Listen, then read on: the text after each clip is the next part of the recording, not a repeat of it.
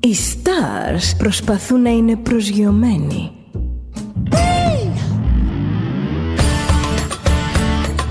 Ένα star είναι συνέχεια στον αέρα. Συνέχεια στον αέρα. Στο Δέλτα ζεις μαζί του.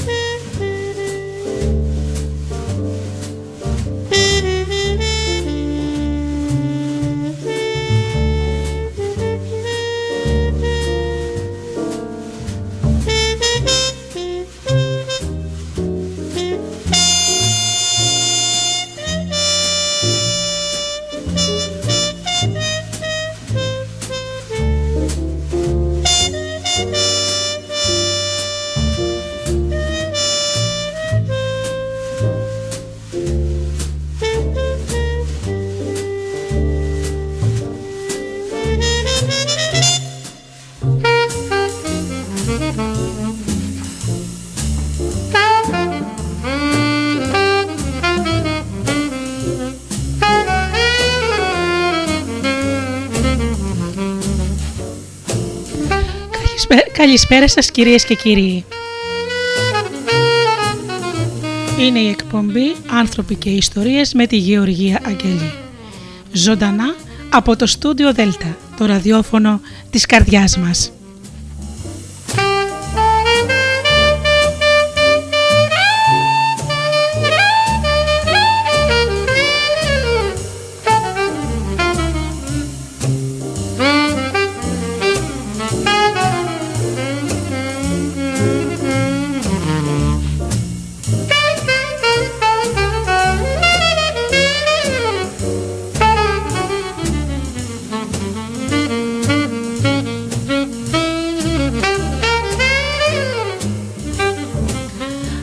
Και ιστορίες λοιπόν φίλοι μου και σήμερα θα πούμε για το ανθρώπινο σύστημα της επιτυχίας το οποίο διαθέτουμε όλοι μας.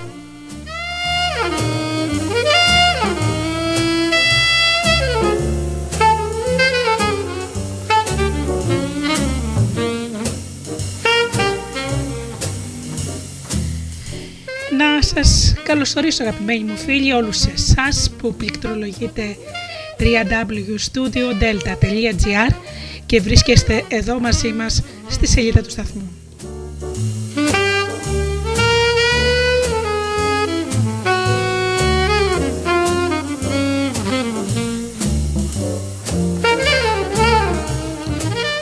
Να καλωσορίσω και τους φίλους που μας ακούν από τις μουσικές σελίδες τις οποίες φιλοξενούμαστε όπως είναι το Live24.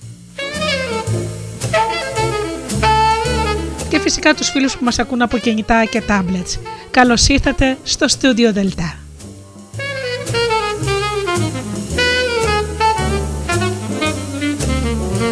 Και βεβαίως να καλησπέρισω τους αγαπημένους μου φίλους και συνεργάτες, το Jimmy, την Αφροδίτη και την Ωρα.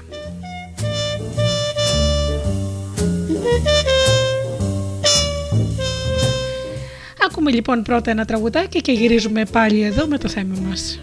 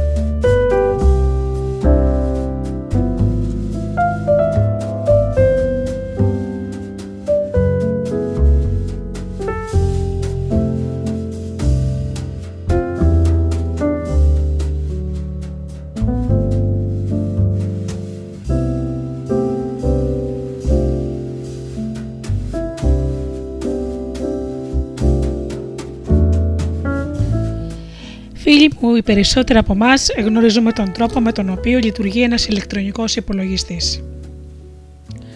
Αν και είναι ικανός να κάνει πολλά θαυμαστά πράγματα, γνωρίζουμε ότι δεν μπορεί να κάνει τη δική του εισαγωγή δεδομένων. Αυτό παρεμένει ευθύνη ενός εξωτερικού χειριστή. Πρέπει να διαχτυλογραφήσει τα κατάργαστα δεδομένα προκειμένου να υποστούν μια επεξεργασία σύμφωνα με τον τρόπο σχεδιασμού για τη λειτουργία του μηχανήματος.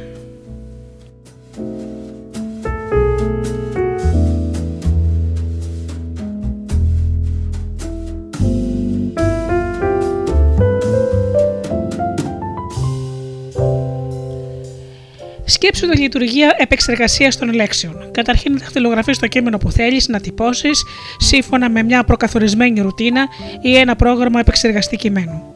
Μετά την εισαγωγή της βασικής πληροφορίας και την αυτόματη μορφοποίησή της, πιέζεις ένα πλήκτρο το print και αμέσως ο εκτυπωτής αρχίζει να τυπώνει το κείμενό σου. Τώρα αρχίζει να ξεδελίγεται ένα ενδιαφέρον φαινόμενο.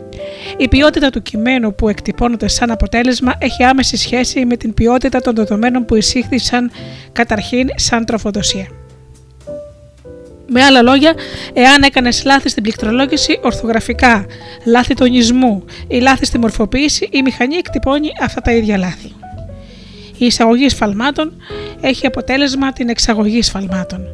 Η εισαγωγή σκουπιδιών παράγει εξαγωγή σκουπιδιών. Μια διαδικασία ως, ε, γνωστή ως GIGO. Garbage in, garbage out. Εάν αλλάξεις την ποιότητα των εισαγωμένων δεδομένων αρχίζεις αναγκαστικά την ποιότητα των παραγόμενων δεδομένων. Ο ανθρώπινος υπολογιστής, ο οποίος αποτελείται από τον εγκέφαλο και το νευρικό σου σύστημα, αν και πιο πολύπλοκος, λειτουργεί ουσιαστικά κατά τον ίδιο τρόπο. Αντίθετα με τους υπολογιστές, ο άνθρωπος παράγει τα δικά του δεδομένα προς εισαγωγή. Δεν υπάρχουν εξωτερικά καλώδια με τα οποία συνδέεται ο νους σου. Η αισθητήρη σου είναι εσωτερική, ενσωματωμένη σε ολόκληρο το μηχανισμό σου. Η εγκυρότητα των δεδομένων που εισάγονται κατά τον ίδιο τρόπο όπως τον επεξεργαστή κειμένου επιδρά άμεσα στην ποιότητα του παραγόμενου αποτελέσματος. Η αισθητηριακή αντίληψη και οι διεργασίες της σκέψης που ακολουθούν εκτελούνται κυρίως σε συνειδητό επίπεδο και ο τρόπος που σκέφτεσαι και βλέπεις τον κόσμο καθορίζει αυτό που βλέπεις. Έτσι αποτελεί γεγονός ότι οι σκέψεις ή οι νοητικές εικόνες αποτελούν πάντα τα κύρια δεδομένα που τροφοδοτούν το ενδογενές σου σύστημα της επιτυχίας και σαν αποτέλεσμα μέσα από τις επιδόσεις σου αποτελούν πάντα και το κύριο παραγωγικό αποτέλεσμά σου. Ας εξετάσουμε λοιπόν αναλυτικά την επίδραση που έχουν οι νοητικές εικόνες στις επιδόσεις σου.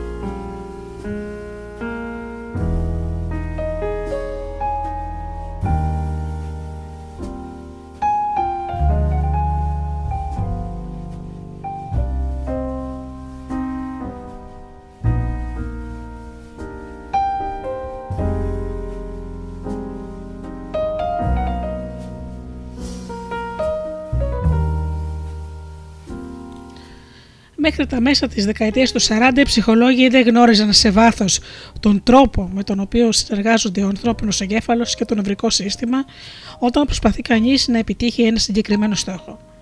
Οι επιστήμονες οι οποίοι εργαζόταν για να κατασκευάσουν ένα ηλεκτρονικό υπολογιστή που θα υποστήριζε πολεμικούς σκοπούς έπρεπε να ανακαλύψουν για πρώτη φορά τους βασικούς νόμους και τις αρχές που διέπουν τους μηχανισμούς αναζήτησης στόχων. Αφού ανακάλυψαν αυτούς τους νόμους, άρχισαν να αναρωτιούνται αν ο ανθρώπινος εγκέφαλος λειτουργούσε κατά τον ίδιο τρόπο. Κατά την άποψη των πρώτων ερευνητών, οι οποίοι σχεδίαζαν συσκευές προσπάθειας υλοποίησης στόχων, η απάντηση ήταν αποδεδειγμένα θετική, αλλά λαμβάνοντας υπόψη αρκετές σημαντικές διαφορές. Στο εκπληκτικό βιβλίο Psycho Kybernetics ο αείμνηστος Dr. Maxwell Maltz, γνωστός πλαστικός χειρούργος και συγγραφέας, συνέκρινε το σύστημα αυτόματης καθοδήγησης ενός μηχανικού υπολογιστή με τον ανθρώπινο εγκέφαλο και το νευρικό σύστημα. Περιέγραψε με κάποιες λεπτομέρειες τις λειτουργίες ενός ηλεκτρονικού υπολογιστή εγκαταστημένου σε τελικατευθυνόμενα βλήματα, των οποίων στόχος ήταν να καταστρέψουν οποιοδήποτε αεροπλάνα του εχθρού έμπαιναν στην ακτίνα τους. Για να λειτουργήσει ο υπολογιστής, πρέπει πάντα να έχει έναν τρόπο να αντιλαμβάνεται ποιος είναι ο στόχος και πώς να τον ανοιχνεύει και να συγκρούεται μαζί του, προκειμένου να τον καταστρέψει. Ένας αριθμός ηλεκτρονικών αισθητήρων δίνουν όλες τις απαραίτητες πληροφορίες έτσι ώστε ο υπολογιστής του βλήματος να εκτελεί τους απαιτούμενους υπολογισμούς. Πρέπει να συγκρίνει την ταχύτητα και την κατεύθυνση του στόχου με τη δική του, προκειμένου να διασταυρωθεί τελικά μαζί του. Η θετική ανάδραση κατά τη διάρκεια της πτήσης υποδεικνύει στο βλήμα ότι βρίσκεται στη σωστή πορεία και ότι όλα πάνε καλά.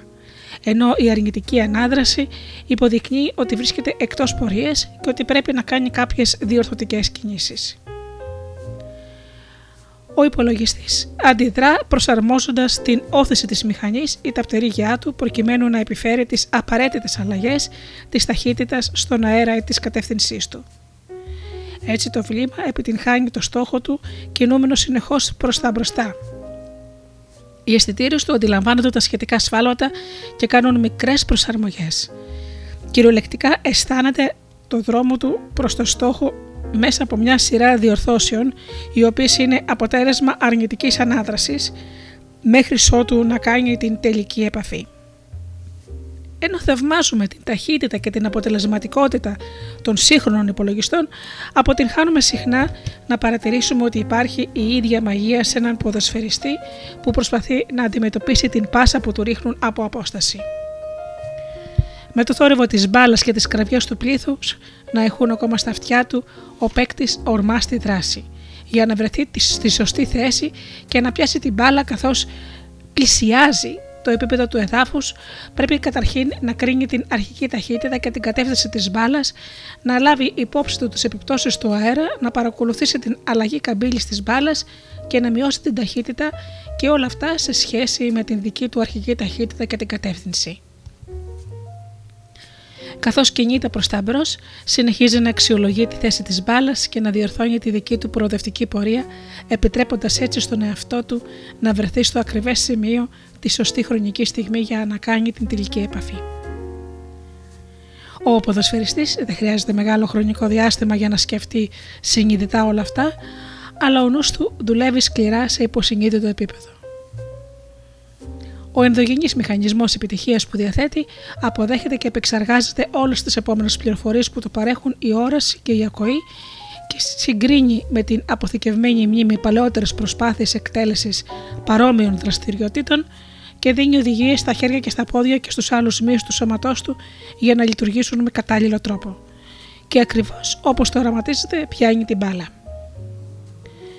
Υπάρχουν σημαντικές και αρκετές μάλιστα διαφορές στον τρόπο με τον οποίο λειτουργούν αυτά τα δύο συστήματα επιτυχίας προκειμένου να πετύχουν το στόχο τους.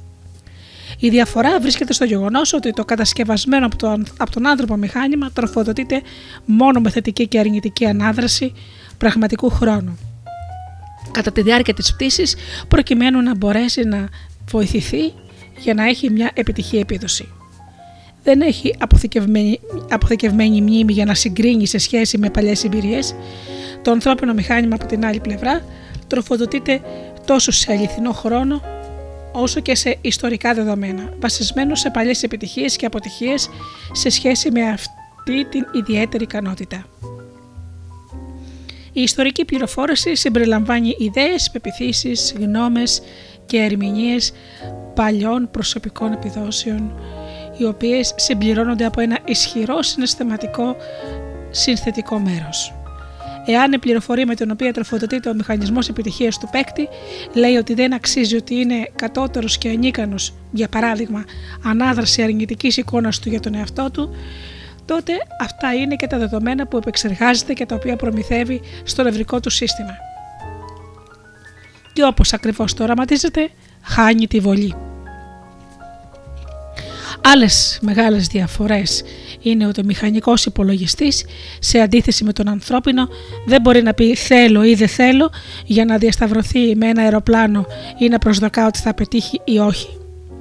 Έχει καθολική ανοσία είτε στα θετικά είτε στα αρνητικά συναισθήματα, τα οποία, εάν είναι παρόντα, θα επηρέαζαν τις επιδόσεις του. Τελικά ο υπολογιστής δεν θέλει, δεν μπορεί να μάθει να κάνει κάτι μέσα από μια επαναλαμβανόμενη προσπάθεια για κάθε περίσταση, θα πρέπει να του λέγεται επακριβώς τι πρέπει να κάνει. Ούτε μπορεί να είναι δημιουργικός αποφασίζοντας να εκτελέσει μια δεδομένη δραστηριότητα με διαφορετικό τρόπο. Δεν μπορεί να πάρει μια απόφαση από μόνος του εάν δεν έχει προγραμματιστεί μέσα στο κύκλωμά του. Με λίγα λόγια, ένας μηχανικός υπολογιστής δεν έχει δικό του νου. Έχει μόνο σύστημα επιτυχίας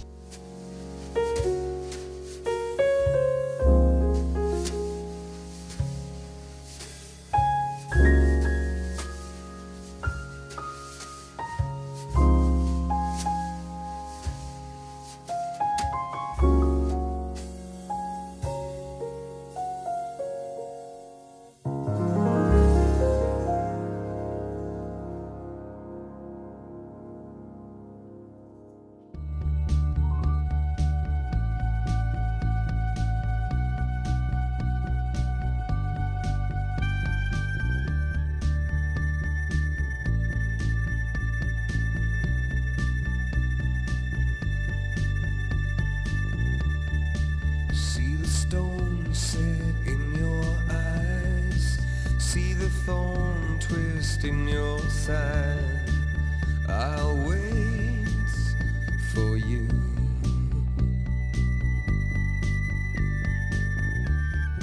Sleight of hand and twist of fate. On a bed of nails she makes me wait. And I wait without you. to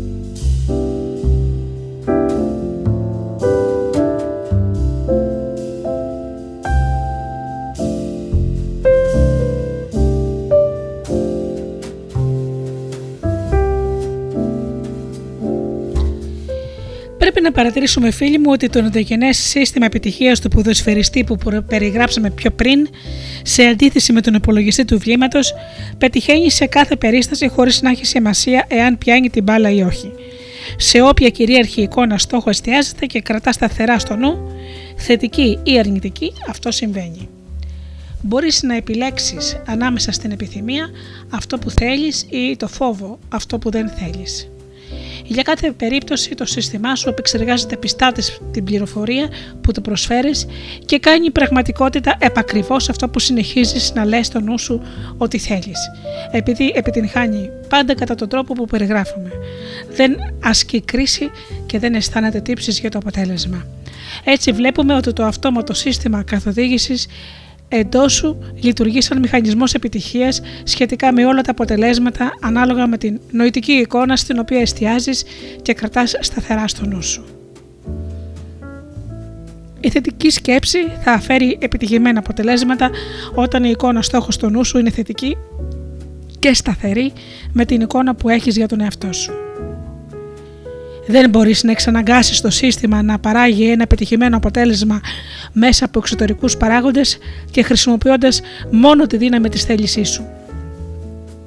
Δεν μπορείς συνειδητά να συνεχίζεις μια δραστηριότητα ελπίζοντας ότι θα πετύχεις ενώ ταυτόχρονα φαντάζεσαι και φοβάσαι ότι κάτι θα πάει στραβά ούτε και μπορεί ο νους σου να επικεντρώνεται στο αντίστροφο μιας ιδέας. Δεν μπορείς να πεις Δεν θέλω να χάσω την μπάλα, εάν θέλεις να την πιάσεις, γιατί ο νους σου θα εστιάζεται μόνο στο χαρακτηριστικό του, του αντιληπτικού σχήματος που λέει Χάνω την μπάλα. Για παράδειγμα, βλέπω τον εαυτό μου να πιάνει την μπάλα. Έχω εκτελέσει με επιτυχία την ίδια δραστηριότητα πολλές φορές στο παρελθόν και ξέρω ότι μπορώ να το κάνω πάλι.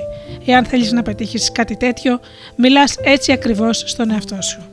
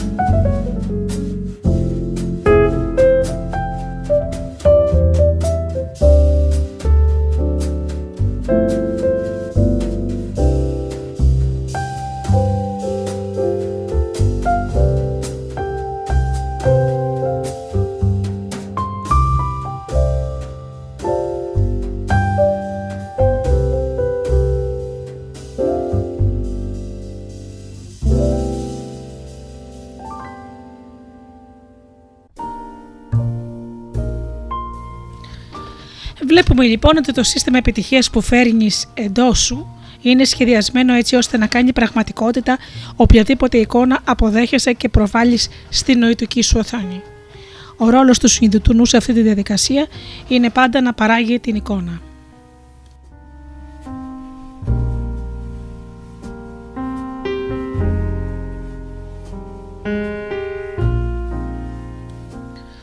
Ο ρόλος του υποσυνείδητου είναι να διασφαλίζει πάντα ότι αυτές οι πράξεις, συναισθήματα και συμπεριφορά σου και η συμπεριφορά σου είναι συμβατά με αυτή την εικόνα, με την εικόνα που τρέφεις για τον εαυτό σου.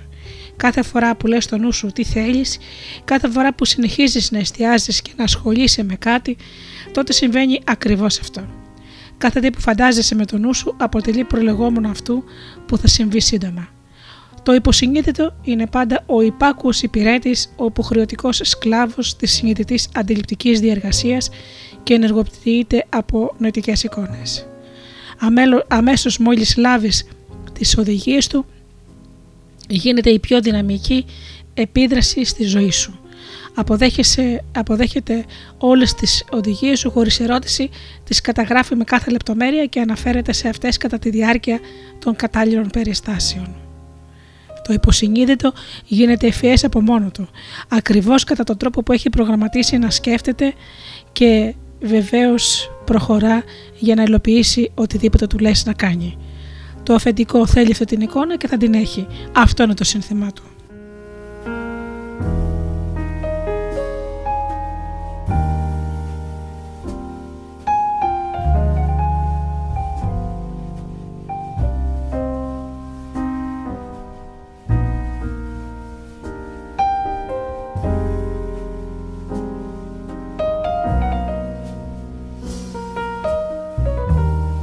Έτσι το πεπρωμένο σου είναι να επαναλαμβάνεις με τη μορφή της συνήθειας κάθε συνηθισμένο πρότυπο συμπεριφοράς ξανά και ξανά μέχρι να πάρεις μια συνειδητή απόφαση να αλλάξεις την εικόνα.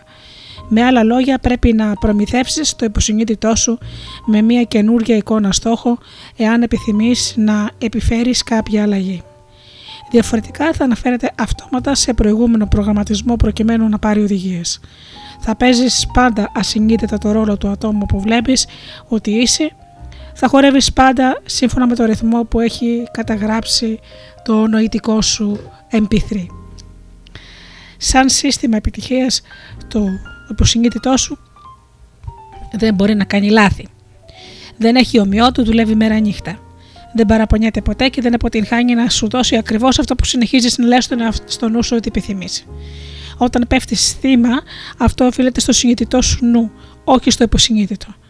Για να μπορέσεις να ανακλάσεις την πραγματικότητα και να επιλέξεις την εικόνα στόχο βασίζεσαι πάνω στη συνειδητή σου αντίληψη. Κάθε αποτυχία ανοιχνεύεται στην αντικειμενική λειτουργία του νου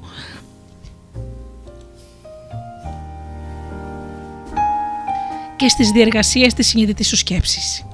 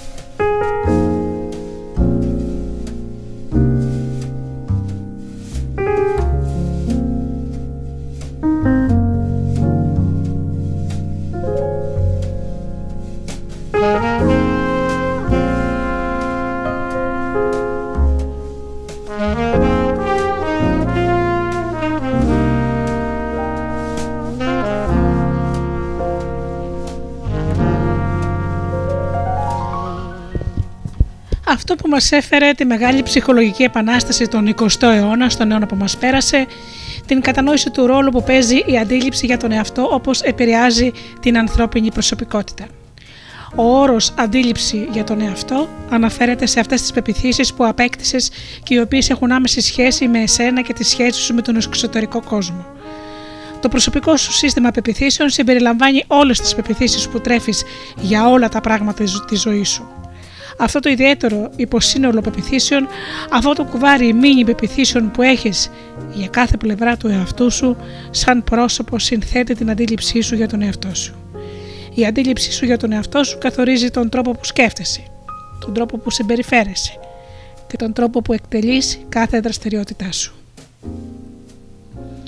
Η αντίληψη για τον εαυτό σου είναι το αποτέλεσμα του μέσου όρου αρκετών εκατοντάδων μήνυ αντιλήψεων για τον εαυτό σου, που απαντούν στην ερώτηση: Ποιος πιστεύεις ότι, είχες, ότι είσαι, Τι μητέρα είχες, Τι πατέρα είχες, Τι είδους εργοδότης είσαι, Τι είδους εργαζόμενος είσαι, Τι είδους αφηγητής είσαι, Τι είδους οδηγός είσαι, Τι είδους κυπουρός, Τι είδους μάγειρας, Πόσο ελκυστικός είσαι στο αντίθετο φύλλο, Πόσο καλά διαβάζεις, πόσο καλά γράφεις, πόσο καλά τραγουδάς, πόσο καλά χορεύεις, πόσο καλά ζωγραφίζεις, πόσο καλά ντύνεσαι, πόσο καλός είσαι στις ξένες γλώσσες, πόσο καλός είσαι στα μαθηματικά, πόσο καλός είσαι στο σχέδιο, πόσο καλός είσαι στις μηχανικές επισκευές και πόσο καλά θυμάσαι τα ονόματα.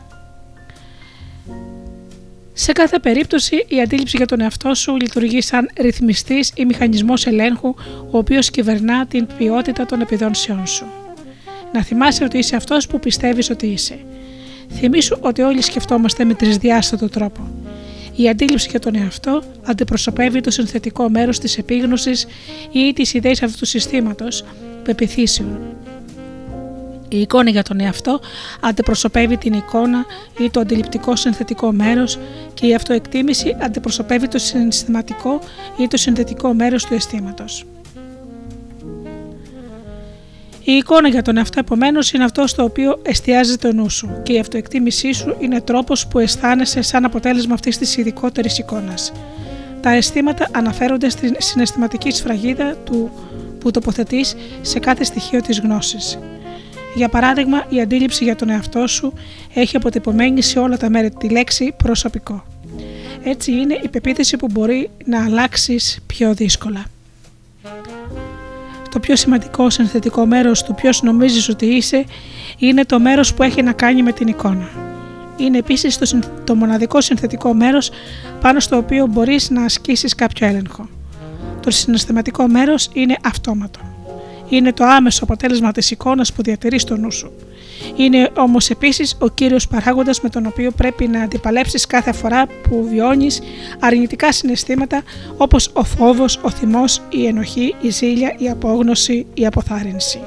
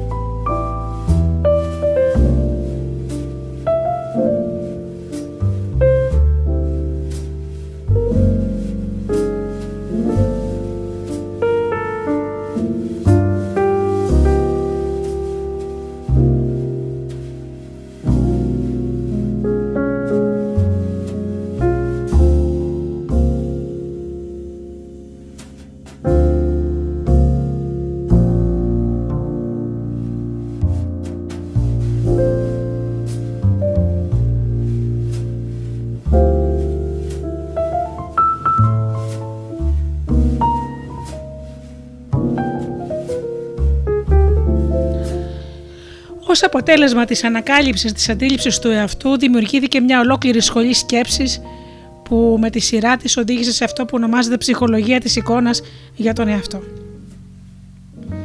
Η εικόνα που τρέφεις για τον εαυτό σου είναι απλά το σύστημα πεπιθήσεων που έχεις υιοθετήσει για τον εαυτό σου και οι ισοδύναμες σκεπτοεικόνες που παράγει.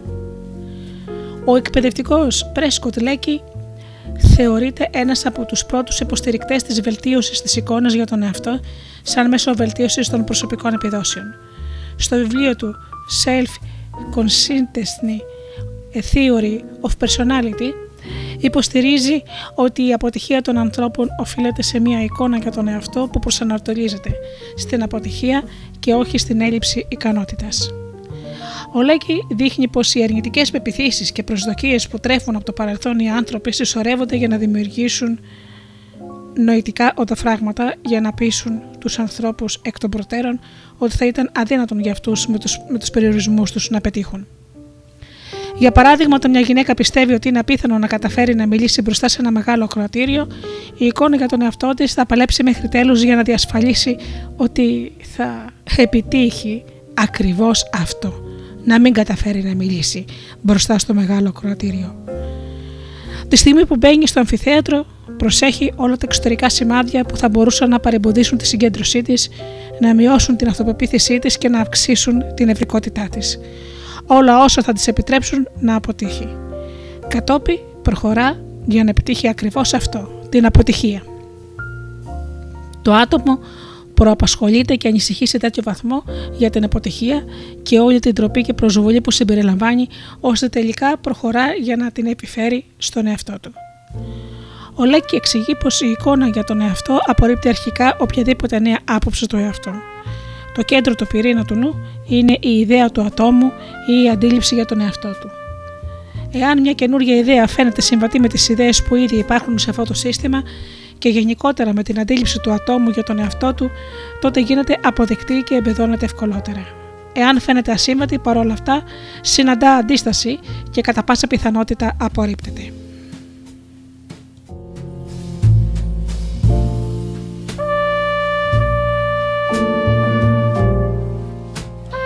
Η θεωρία της εσωτερικής αυτοσυμβατότητας του Λέκη στηρίζεται από εκπαιδευτικούς ερευνητές οι οποίοι βρήκαν ότι η εικόνα για τον εαυτό ενός ατόμου αποτελεί ορθότερο δείκτη προέβλεψης των επιδόσεών του όπως το IQ του αυτοί που προσπαθούν να βελτιώσουν τις επιδόσεις άλλων χωρίς να έχει σημασία αν είναι οι γονείς στο σπίτι ή οι δάσκαλοι στο σχολείο ή οι διευθυντές στο εργοσιακό τους περιβάλλον δεν έχουν ακόμα αναγνωρίσει πλήρως και δεν έχουν εκμεταλλευτεί αυτή την εκπληκτική ανακάλυψη.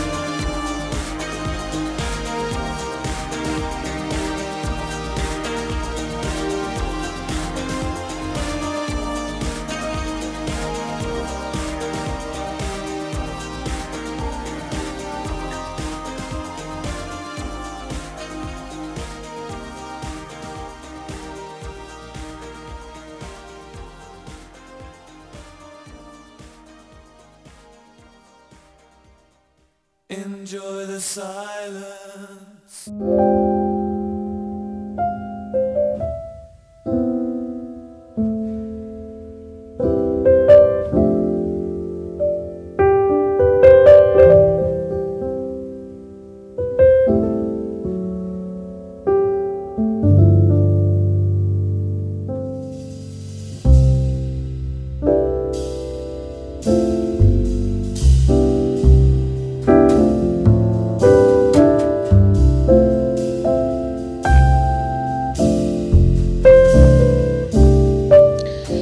Σημασία της εικόνας για τον εαυτό μας έγινε ευρέως γνωστή από τον Μάλτζ στο Psychocybernetics.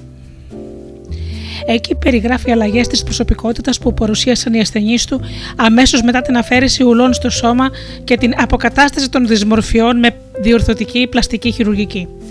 Οι περισσότεροι άνθρωποι οι οποίοι έχασαν την αυτοπεποίθηση και την αυτοεκτίμησή τους εξαιτίας του τρόπου με τον οποίο έβλεπαν τη σωματική τους ανομαλία έγιναν φυσιολογικοί μετά τη διορθωτική εγχείρηση.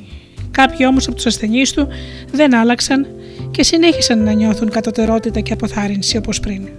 Ο Μάλς περιγράφει. Η αλλαγή της σωματικής τους εικόνας δεν σήμαινε τίποτα για αυτούς. Τόσο αδύνατη ήταν η αντίληψη του, του εαυτού τους ως ανθρώπου, τόσο αδύναμη ήταν η εικόνα για τον εαυτό τους. Η ανακάλυψη του Μάλτ υποδεικνύει ότι το κλειδί για την αλλαγή της προσωπικότητας και των επιδόσεων δεν είναι η αλλαγή της εξωτερικής εμφάνισης του προσώπου ενός ανθρώπου. Εξαρτάται από την, από την αλλαγή του νοητικού προσώπου του ατόμου, από τον εσωτερικό καθρέφτη ή από τον τρόπο που βλέπει κάποιος τον εαυτό του. Η εικόνα για τον εαυτό αποτελεί το κλειδί της ανθρώπινης προσωπικότητας και ανθρώπινης συμπεριφοράς, γράφει ο Μάλτς. Σημαίνει όμως και κάτι περισσότερο από αυτό. Η εικόνα για τον εαυτό. Για τον εαυτό οριοθετεί τα ατομικά επιτεύγματα. Καθορίζει αυτά που μπορείς και που δεν μπορείς να είσαι. Αν διευρύνεις την εικόνα για τον εαυτό σου, διευρύνεις την περιοχή των πιθανότητων σου. Η ανάπτυξη μιας ικανοποιητικής ρεαλιστικής εικόνας για τον εαυτό φαίνεται να διαποτίζει το άτομο με νέες ικανότητες, νέα ταλέντα και κυριολεκτικά μετατρέπει την αποτυχία σε επιτυχία. Ένα άλλο χαρακτηριστικό της εικόνας για τον εαυτό είναι η σκέψη για τον ιδανικό εαυτό. Όλοι έχουμε ένα κουβάρι ιδεών, εικόνων και συναισθημάτων και αισθημάτων που αντιπροσωπεύουν το ιδανικό για τον εαυτό μας. Το άτομο που θα θέλαμε να είμαστε πάνω απ' όλα, με ποιότητες και ικανότητες που οι περισσότεροι θα θέλαμε να έχουμε είναι συνήθως μια σύνθεση όλων των ανθρώπων που γνωρίζαμε κατά τη διάρκεια της ανατροφής μας και που καταλήξαμε να θαυμάζουμε περισσότερο. Ο καθένας από εμά είναι προϊόν των πρωταρχικών πρότυπων ρόλων της ζωής μας. Μορφοποιηθήκαμε από τον τρόπο με τον οποίο οι γονείς μας και τα άλλα μέλη της οικογένειάς μας, οι δάσκαλοι και οι φίλοι δρούσαν και αντιδρούσαν απέναντί μας.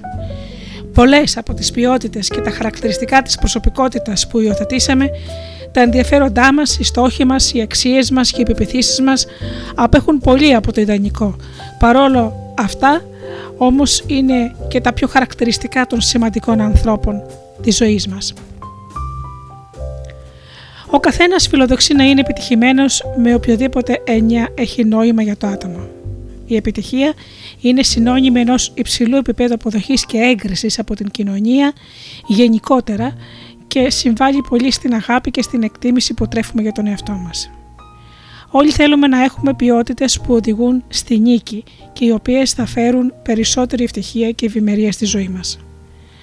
Σκέψου την ακολούθηση άσκηση που θα σου δώσω τώρα για να δώσεις στον εαυτό σου μια καινούργια εικόνα για τον εαυτό και μια προσωπικότητα νικητή μέσα από τις τεχνικές θετικής και διεκδικητικής εικονοποίησης χρησιμοποιεί αυτό που θα μπορούσαμε να ονομάσουμε ελαχιστοποίηση ή μεγιστοποίηση της φαντασίωσης και δείχνει πως μπορείς να καθοδηγήσεις αποτελεσματικά τις νοητικές διεργασίες της σκέψης προς οποιαδήποτε κατεύθυνση επιθυμείς.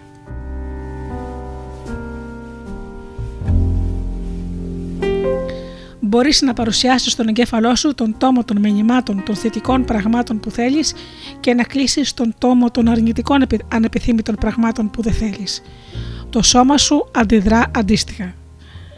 Στο παράδειγμα αυτό υποθέτουμε ότι είσαι δεξιόχειρας. Εάν όχι, χρησιμοποιήσει αντίστροφα τα χέρια για την εκτέλεση της άσκησης που θα ακούσεις.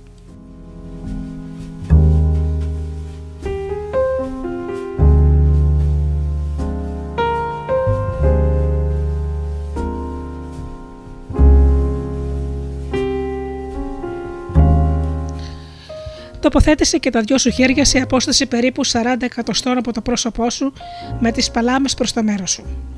Φαντάσου τον παλιό εαυτό σαν αυτό που είσαι σήμερα σε μια τυπική μέσα στο νου σου, σε μια τυπική σκηνή.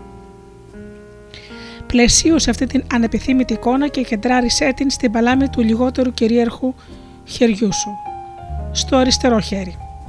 Αν όπως είπαμε είσαι αριστερόχειρας, στο δεξί. Σιγουρέψου ότι δείχνει όλα τα ελαττώματα, τα σημάδια και τα μειονεκτήματά σου τόσο σωματικά όσο και νοητικά. Τώρα φαντάσου τον καινούριο σου εαυτό το πρόσωπο που θέλεις να είσαι σε μια τυπική σκηνή στο μυαλό σου. Πλαισίωσε και αυτή την εικόνα και τοποθέτησέ την στην παλάμη του πιο κυρίαρχου χεριού σου. Διασφάλισε ότι δείχνει όλα τα νέα θετικά γνωρίσματα και χαρακτηριστικά που επιθυμείς. Εστίασε την προσοχή σου στον παλιό σου εαυτό για μια στιγμή. Δες την εικόνα ασπρόμαυρη, θολή, όχι πολύ ζωντανή. Φαντάσου τη σκηνή να είναι βαρετή και ανεπιθύμητη και δες την να μικραίνει αργά αργά σε μέγεθος. Τώρα εστίασε στο νέο σου εαυτό. Δες αυτή την εικόνα με φωτεινά χρώματα γεμάτη ήχο και ζωντάνια. Φαντάσου τη σκηνή απόλυτα χαρούμενη και επιθυμητή και άρχισε να τη μεγενθύνεις.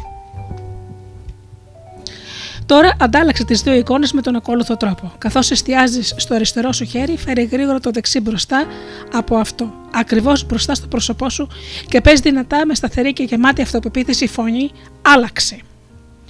Χτύπα κυριολεκτικά την παλιά ανεπιθύμητη εικόνα με την καινούργια που επιθυμείς πραγματικά.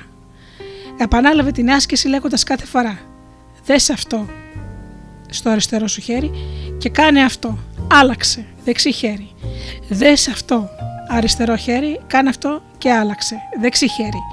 Μέχρι ότου η παλιά εικόνα να προκαλεί άμεσα την παρουσία της νέας εικόνας και όλα τα θετικά αισθήματα που συσχετίζονται με αυτήν.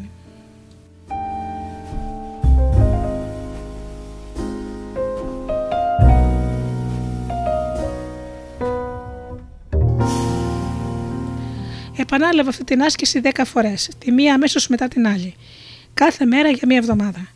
Τώρα θα δεις να εμφανίζεται στο νου σου αυτή η καινούργια εικόνα, κάθε φορά που σκέφτεσαι ποιος είσαι πραγματικά και σύντομα θα παρατηρήσεις πώς και οι άλλοι στη ζωή σου θα αρχίζουν να σε βλέπουν κατά τον ίδιο τρόπο που βλέπεις εσύ τον εαυτό σου.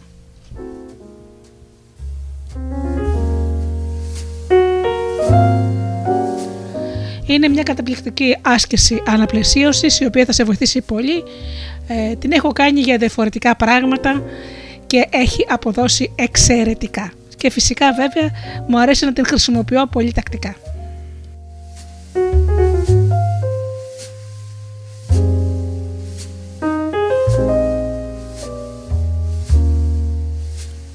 Αφιέρωσε λοιπόν μία εβδομάδα από την ζωή σου κάνοντας κάθε μέρα αυτή την άσκηση από 10 φορές και θα δεις πραγματικά τεράστιες αλλαγές να έρχονται στη ζωή σου. Και να ξέρεις ότι αυτή είναι μια καλή αρχή να έχεις μια θετική νοητική εικόνα για τον εαυτό σου η οποία βεβαίως θα πραγματοποιηθεί πολύ σύντομα.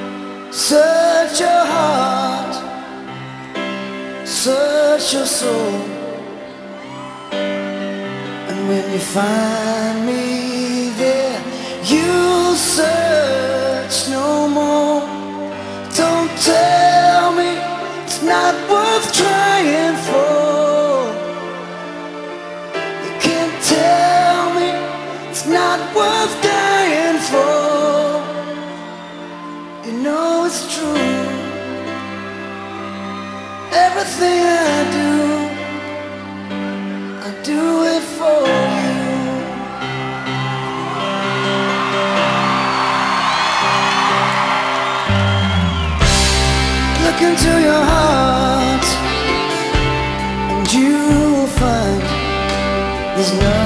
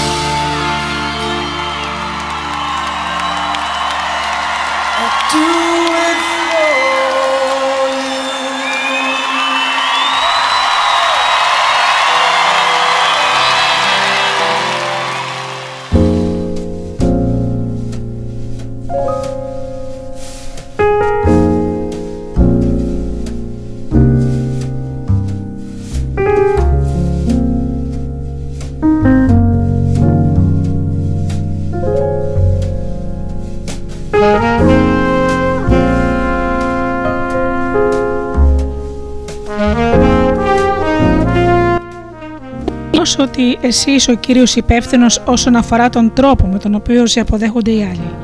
Οι περισσότεροι προαπασχολούνται λανθασμένα με αυτό που σκέφτονται οι άλλοι για αυτούς, χωρίς να συνειδητοποιούν ότι ο κόσμος σχηματίζει μια γνώμη για σένα κυρίως από τη γνώμη που έχεις εσύ για τον εαυτό σου. Στην πραγματικότητα, οι άλλοι σε βλέπουν ακριβώς όπως βλέπεις εσύ τον εαυτό σου. Η διεργασία της μεταμόρφωσης της εικόνας σε συμπεριφορά γίνεται εξ ολοκλήρου στο υποσυνείδητο επίπεδο. Συμπεριλαμβάνει κάτι που ονομάζεται εσωτερικός καθρέφτης. Η διαδικασία αυτή λειτουργεί ως εξής. Η εικόνα για τον εαυτό σου αντανακλάται στη νοητική σου οθόνη, η οποία κατόπιν ενοχοποιεί το νευρικό σου σύστημα ώστε να σε κάνει να έχεις επιδόσεις κατά τρόπο συμβατό με αυτή. Δεν μπορεί συνειδητά να δεις την εικόνα για τον εαυτό σου, αν και την φοράς σαν παλτό. Όλοι οι άλλοι όμως τη βλέπουν. Με άλλα λόγια, ο εσωτερικός σου καθρέφτης είναι διάφανος, με την έννοια ότι οι άλλοι βλέπουν τη συμπεριφορά και τις επιδόσεις σου, οι οποίες αντιπροσωπεύουν την έκφραση της εικόνας που έχεις για τον εαυτό σου. Αυτό, συμ- αυτό σχηματίζουν από αυτό μια γνώμη για αυτό που είσαι πραγματικά. Μόνο το 7% από όσα επικοινωνείς στους άλλους έχουν την μορφή λέξεων. 38% έρχεται από τον τόνο της φωνής σου, ενώ το 55% αντιπροσωπεύεται από τη γλώσσα του σώματός σου. Συμπεριλαμβανομένης και της έκφρασης του προσώπου σου, της γενικότερης τάσης σου και των διαφόρων κινήσεων του σώματος, συνήθως έχεις επίγνωση μόνο των λέξεών σου. Αν και η εικόνα για τον εαυτό σου δεν είναι καθαρά προφανής στο συνειδητό εαυτό σου, μπορείς να αρχίσεις να καταλαβαίνεις κάτι για τις εικόνες που κρατάς, ακούγοντας προσεκτικά τον εαυτό σου να σου μιλά βλέποντας τον, πρόσωπο, το- τον τρόπο που οι άλλοι αντιδρούν απέναντί σου και συγκρίνοντας τις σημερινές επιδόσεις σου με προηγούμενες επιδόσεις. Πρέπει να αποδεχτείς την πλήρη ευθύνη για την εικόνα του εαυτού σου που κατέχεις σήμερα.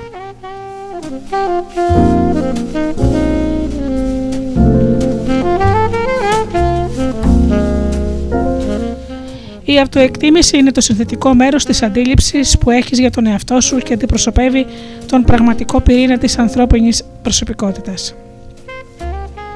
Γενικά, όλες οι σχολές της σύγχρονης ψυχολογίας συμφωνούν ότι η αυτοεκτίμηση αποτελεί το πλέον χρήσιμο στοιχείο το οποίο επηρεάζει κάθε ανθρώπινη επίδοση. Ο ανθρώπινος ορισμός της αυτοεκτίμησης είναι πόσο αγαπάς εσύ τον εαυτό σου ή πόσο καλά νιώθεις με αυτό που είσαι εσύ. Η εικόνα για τον εαυτό σου μπορεί να είναι υψηλή ή χαμηλή ή συμβατή ή ασύμβατη με την πραγματικότητα. Αλλά η αυτοεκτίμησή σου είναι πάντα αληθινή ως προς την εικόνα που τρέφεις στο νου σου, το άτομο που συνεχίζεις να λες τον εαυτό σου ότι είσαι. Έτσι, το πόσο αγαπάς τον εαυτό σου εξαρτάται απόλυτα από το ποιος πιστεύεις ότι είσαι. Είναι είτε ο εσωτερικός σου καταλήτης είτε το προσωπικό σου πνεύμα. Με άλλα λόγια, σε προωθεί ή σε κρατάει πίσω. Είναι η μοναδική πλέον σημαντική δήλωση που μπορείς να κάνεις για τον εαυτό σου ως πρόσωπο. Η Dorothy Corkill Briggs κάνει τα ακόλουθα σχόλια στο βιβλίο της Your Child's Self-Esteem. Λέει λοιπόν, τι είναι η αυτοεκτίμηση, είναι το, που νιώ- το πώς νιώθει κάποιος για τον εαυτό του. Είναι η γενική κρίση του εαυτού του, πόσο αγαπά το άτομό του. Η κρίση ενός ατόμου για τον εαυτό του παίζει καθοριστικό ρόλο όσον αφορά τους φίλους που επιλέγει, τις σχέσεις του με τους άλλους, το γάμο του και την παραγωγικότητά του. Επιδρά στη δημιουργικότητά του, την αξιοπρέπειά του, τη σταθερότητα, ακόμα και στο αν θα γίνει αρχηγός ή οπαδός. Τα αισθήματά του για την αξία του εαυτού του σχηματίζουν τον πυρήνα της προσωπικότητάς του και καθορίζουν πώς και πόσο χρησιμοποιεί τις κλίσεις και τις ικανότητές του. Η στάση του απέναντι στον εαυτό του έχει άμεση επίδραση στον τρόπο που ζει όλα τα μέρη της ζωής του. Μάλιστα η αυτοεκτίμηση είναι ο κύριος μοχλός που μας πρόχνει να πετύχουμε ή να αποτύχουμε ως ανθρώπινα όντα.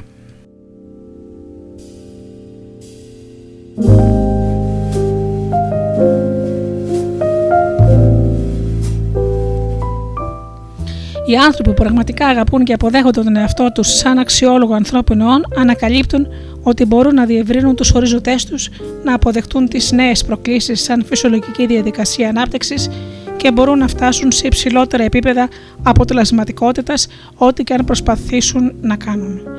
Οι περισσότεροι άνθρωποι φοβούνται να αγαπήσουν τον εαυτό τους, τουλάχιστον να αγαπήσουν πολύ τον εαυτό τους. Είμαστε όλοι εξοικειωμένοι με το αλαζονικό εγωιστικό άτομο το οποίο λειτουργεί λες και είναι καλύτερος από τον οποιονδήποτε άλλο. Λίγοι από εμάς θέλουν να έχουν σχέση με ανθρώπους υπερφύαλους και υπερόπτες.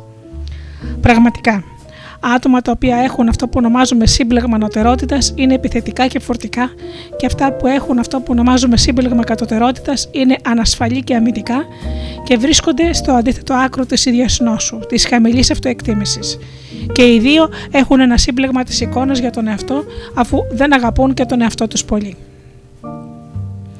Οι άνθρωποι με θετική εικόνα για τον εαυτό τους, αυτοί που πραγματικά αγαπούν και αποδέχονται τον εαυτό τους, εκδηλώνουν πάντα την υψηλή αυτοεκτίμησή τους σε θετικές και δημιουργικές διαδράσεις με άλλους ανθρώπους.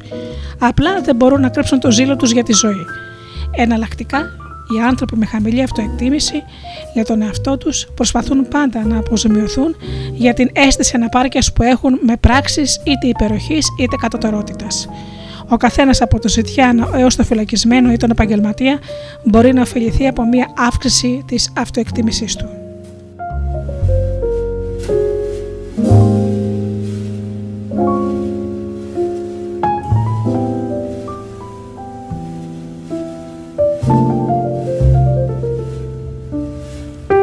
Ένα άλλο χαρακτηριστικό της αυτοεκτίμησης και της αγάπης για τον εαυτό έχει να κάνει με τις διαπροσωπικές σχέσεις. Ο τρόπος με τον οποίο δημιουργείς τη σχέση σου με τους άλλους επηρεάζεται άμεσα από τον τρόπο που αισθάνεσαι για τον εαυτό σου.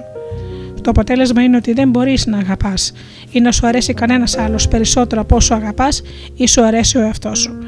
Αυτό είναι λογικό, αφού δεν μπορείς ποτέ να ελπίζεις να δώσεις σε κάποιον κάτι που δεν έχεις. Επίσης, δεν μπορείς να επιτρέψεις σε κανέναν άλλον να το αρέσεις ή να σε αγαπάει περισσότερο από όσο σου αρέσει ή αγαπάς ο ίδιος τον εαυτό σου. Με άλλα λόγια, δεν μπορείς να δεχτείς από κάποιον άλλον μία γνώμη για τον εαυτό σου, η οποία είναι υψηλότερη από αυτήν που ήδη διατηρείς και πιστεύεις σαν αληθινή. Αυτό επίσης είναι λογικό, αλλά αφού γενικά αξιολογείς τη δική σου γνώμη περισσότερο από τη γνώμη των άλλων.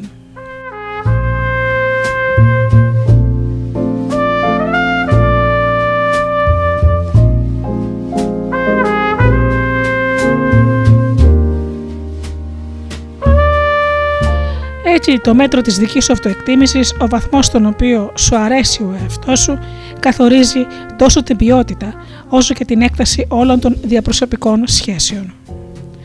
Μόνο στο βαθμό που πραγματικά σου αρέσει ο εαυτός σου, μπορείς να τον απολαύσεις και παράλληλα να απολαύσεις καλές σχέσεις με τους άλλους και να επιτρέπεις σε, και σε εκείνους να έχουν καλές σχέσεις μαζί σου. Η χαμηλή αυτοεκτίμηση είναι σημαντική έχει σημαντική αρνητική επίδραση στην ανθρώπινη προσωπικότητα και συμπεριφορά. Οι περισσότεροι ψυχολόγοι πιστεύουν ότι η χαμηλή αυτοεκτίμηση, περισσότερο από κάθε άλλον μεμονωμένο παράγοντα, αποτελεί την ριζική αιτία για τις περισσότερες ψυχολογικές διαταραχές, τον κύριο λόγο πίσω από τις αποτυχίες και τη δυστυχία που υπάρχει σαν αποτέλεσμα σήμερα στην κοινωνία μας. Παρατηρήστε την αλματώδη αύξηση της κατάχρησης ναρκωτικών και αλκοόλ, την εγκληματικότητα, τι εγκυμοσύνε εφήβων, την οικογενειακή βία, τους βιασμούς, την ασυδοσία και την κακοποίηση των παιδιών. Οι άνθρωποι που δεν αποδέχονται τον εαυτό τους σαν αξιόλογο και αξιότιμο ανθρώπινα όντα, αυτοί που τρέφουν χαμηλή γνώμη για τους άλλους, σχεδόν πάντα εκδηλώνουν τον εκνευρισμό και τις ανασφάλειές τους στις διαδράσεις τους με τους άλλους. Στην καρδιά και στο νου της σύγχρονης κοινωνίας υπάρχει μια πολύ βασική έλλειψη. Αυτή εντοπίζεται στην χαμηλή αυτοεκτίμηση των ατόμων. Λάβε υπόψη σου αυτό το παράδειγμα όσον αφορά τον τρόπο με τον οποίο η χαμηλή αυτοεκτίμηση μπορεί να γίνει η αλυσίδα που σε δεσμεύει ή το κλουβί που σε φυλακίζει. Κάνε την υπόθεση ότι βιώνει την ακόλουθη δυνητικά ανησυχητική εμπειρία. Ανάλυσε τη φυσική σχέση αιτίας αποτελέσματος που προκύπτει κατά τον εξής τρόπο.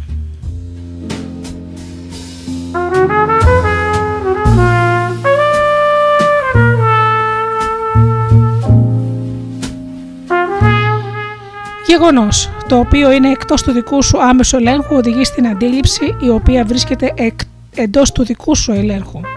Οδηγεί στην ομιλία με τον εαυτό σου, η οποία είναι εντός του δικού σου ελέγχου. οδηγεί στα αισθήματα τα οποία είναι έξω από το δικό σου άμεσο έλεγχο, οδηγεί στη συμπεριφορά η οποία είναι έξω από το δικό σου άμεσο έλεγχο. Γεγονός. Σε προσπέρισαν άλλη μία φορά στις κρίσεις για προαγωγή. Αν και είσαι παλιότερος και έχεις καλύτερη παιδεία, επέλεξαν έναν νεότερο στη θέση του νέου διευθυντή για την ανάπτυξη προϊόντων. Αντίληψη. Οι άλλοι είναι πιο τυχεροί από μένα. Και οι άλλοι είναι πιο τυχεροί από σένα. Το σύστημα αξιολόγησης προτιμά τα νεότερα άτομα. Η οργάνωση εκτιμά άλλους περισσότερους από σένα. Ομιλία προς τον εαυτό. Δεν αξίζω. Δεν είμαι παραγωγικός υπάλληλος. Δεν είμαι τόσο καλός σαν αυτόν που επέλεξαν για παραγωγή. Αισθήματα. Απόρριψη, ανασφάλεια, δυστυχία, εκνευρισμός, θυμός, κατάθλιψη.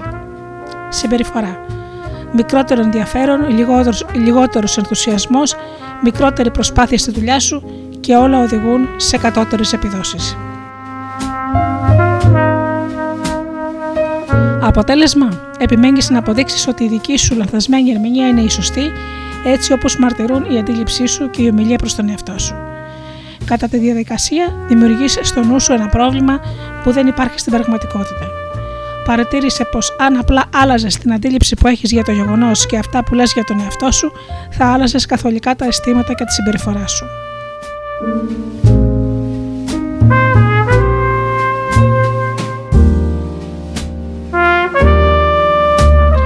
Για παράδειγμα, αν αφαιρούσε τη λέξη δεν από τις εσωτερικές σου επικοινωνίες, τότε η συζήτηση με τον εαυτό σου γίνεται. Αξίζω, είμαι παραγωγικός υπάλληλος, είμαι τόσο καλός όσο και αυτός που επέλεξαν για προαγωγή. Να κάτι που θα μπορούσες να πεις καλύτερα στον εαυτό σου.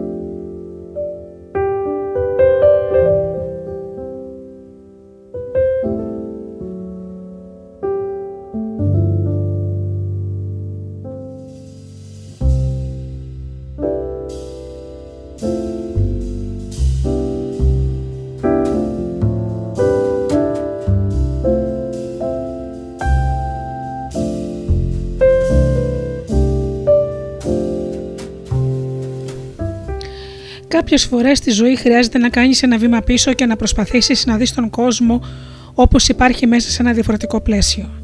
Μια καλή αρχή είναι να εκτιμήσεις ότι η ευτυχία υπάρχει παντού. Μπορείς να τη βρεις στα πρόσωπα των φίλων σου και σε αυτούς που αγαπάς, στο γέλιο των παιδιών, στα κύματα του ωκεανού, στα σύννεφα στον ουρανό. Βρίσκεται στο γρασίδι, στα λουλούδια, στα δέντρα του πάρκου. Βρίσκεται παντού γύρω σου. Για να την έχεις όμως πρέπει πρώτα να τη δεις σε όλα αυτά τα πράγματα. Η Φράτζιερ Χάντ μοιράζεται μαζί μας τη δυνατή της, τη δική της εκτίμηση αυτού του γεγονότος ανακαλώντας μια σ- συγκινητική εμπειρία που είχε με την Έλεν Κέλλερ με το σύντομο άρθρο της που δημοσιεύτηκε στο περιοδικό Red Book με τίτλο «Τα μάτια μας που δεν βλέπουν». Γράφει λοιπόν Κάποιο απόγευμα του Ιουλίου στο ράτζο μας, στην περιοχή Canadian Rockies, οδηγούσε προς την καμπίνα της Helen Keller. Κατά μήκος ενός ε, μονοπατιού για τις άμαξες που, που περνούσε μέσα από ένα όμορφο δάσος, είχαμε τοποθετήσει ένα καλώδιο για να καθοδηγεί την Έλεν όταν περνούσε από εκεί μόνη της και όπως έστριψε στο μονοπάτι την είδα να έρχεται. Έμεινα ακίνητη, ενώ αυτή η γυναίκα που ήταν καταδικασμένη να ζει για πάντα στη σκοτεινή σιωπηλή φυλακή της, κατηφόριζε ζωηρά το μονοπάτι με πρόσωπο που έλαμπε. Βγήκε έξω από το δάσος σε ένα ξέφωτο που έλωζε το φως του ηλίου κατευθείαν μπροστά μου και σταμάτησε δίπλα σε μια συστάδα θάμνων. Έσκυψε και μύριζε το παράξενο όνομά του. Τα τυφλά της μάτια υψώθηκαν και κοίταξαν τον ήλιο και τα χείλη της, τόσο μαγικά εκπαιδευμένα, πρόφεραν τη, τη μοναδική λέξη όμορφο. Κατόπιν, συνεχίζοντας να χαμογελά, με προσπέρασε και συνέχισε τον δρόμο της. Σκούπισα τα δάκρυά μου από τα δικά μου αναπαρκή μάτια. Για μένα τίποτα σε αυτή την υπέροχη βουνοπλαγιά δεν φαινόταν όμορφο. Ένιωθα μόνο μικ- πικρή αποθάρρυνση γιατί είχαν απορρίψει κάποιο γραπτό μου. Είχα μάτια για να δω όλα τα θαύματα του δάσους, του ουρανού και των βουνών, αυτιά για να ακούσω το ριάκι που έτρεχε και το τραγούδι του ανέμου πάνω στις κορυφές των δέντρων. Παρ' όλα αυτά χρειαζόμουν τα τυφλά μάτια και τα σφραγισμένα αυτιά αυτής της εξαιρετικής γυναίκας για να μου δείξουν την ομορφιά και τη γενναιότητα.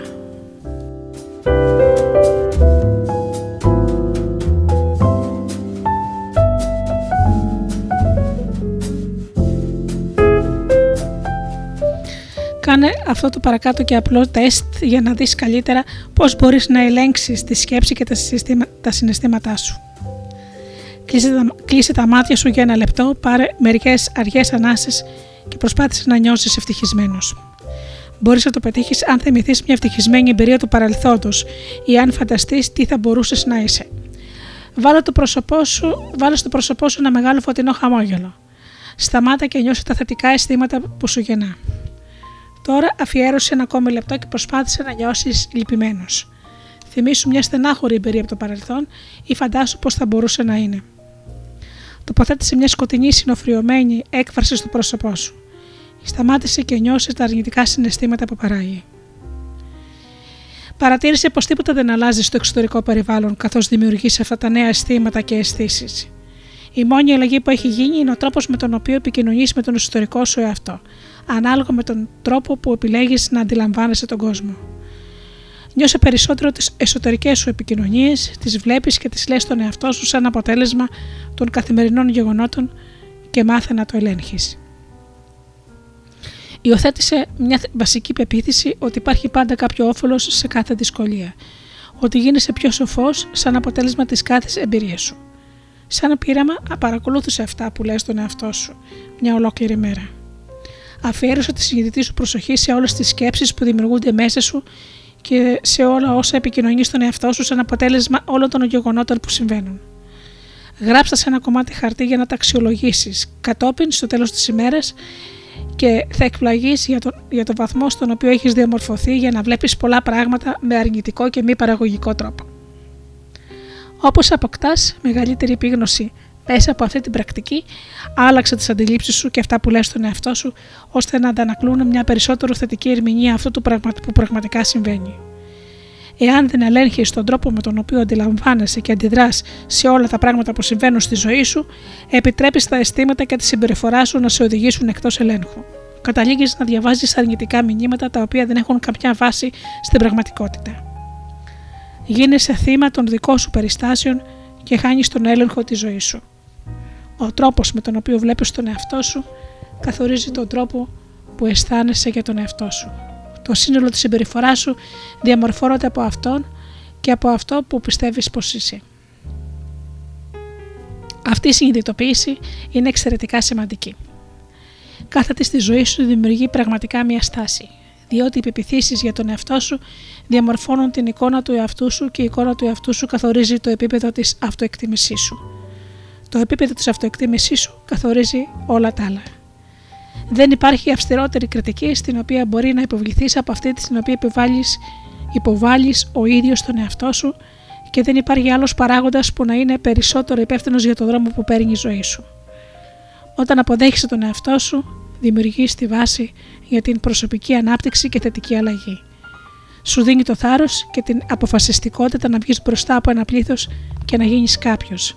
Να γίνεις όλα όσα προορίζεσαι να γίνεις.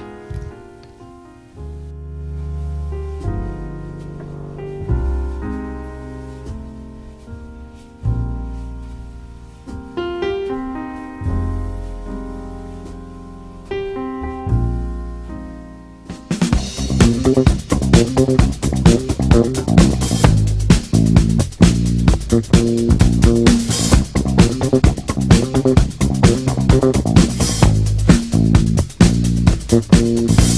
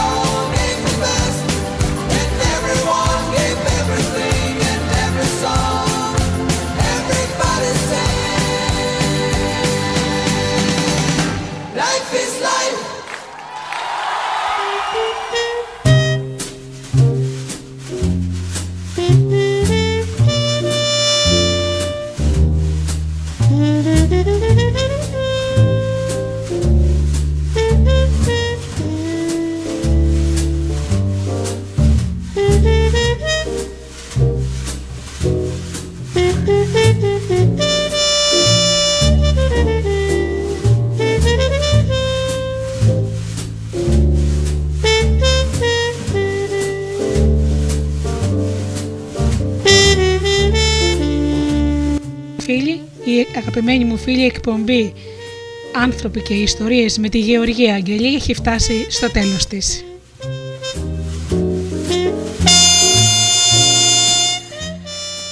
Να σας ευχαριστήσω θερμά και αυτές τις δύο ώρες που αφιερώσατε εδώ μαζί μου στο στούντιο Δέλτα. Ραντεβού την επόμενη Παρασκευή στις 8 το βράδυ όπως πάντα. Και μέχρι τότε φίλοι μου σας εύχομαι από καρδιάς να περνάτε καλά, να είσαστε καλά και αγαπήστε τον άνθρωπο που βλέπετε κάθε μέρα στον καθρέφτη. Καλό σας βράδυ.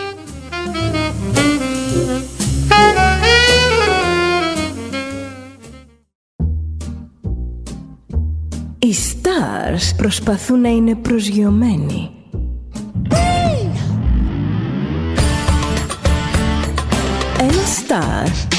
Συνέχεια στον αέρα. Συνέχεια στον αέρα. Στούντιο Δέλτα. Ζεις μαζί του.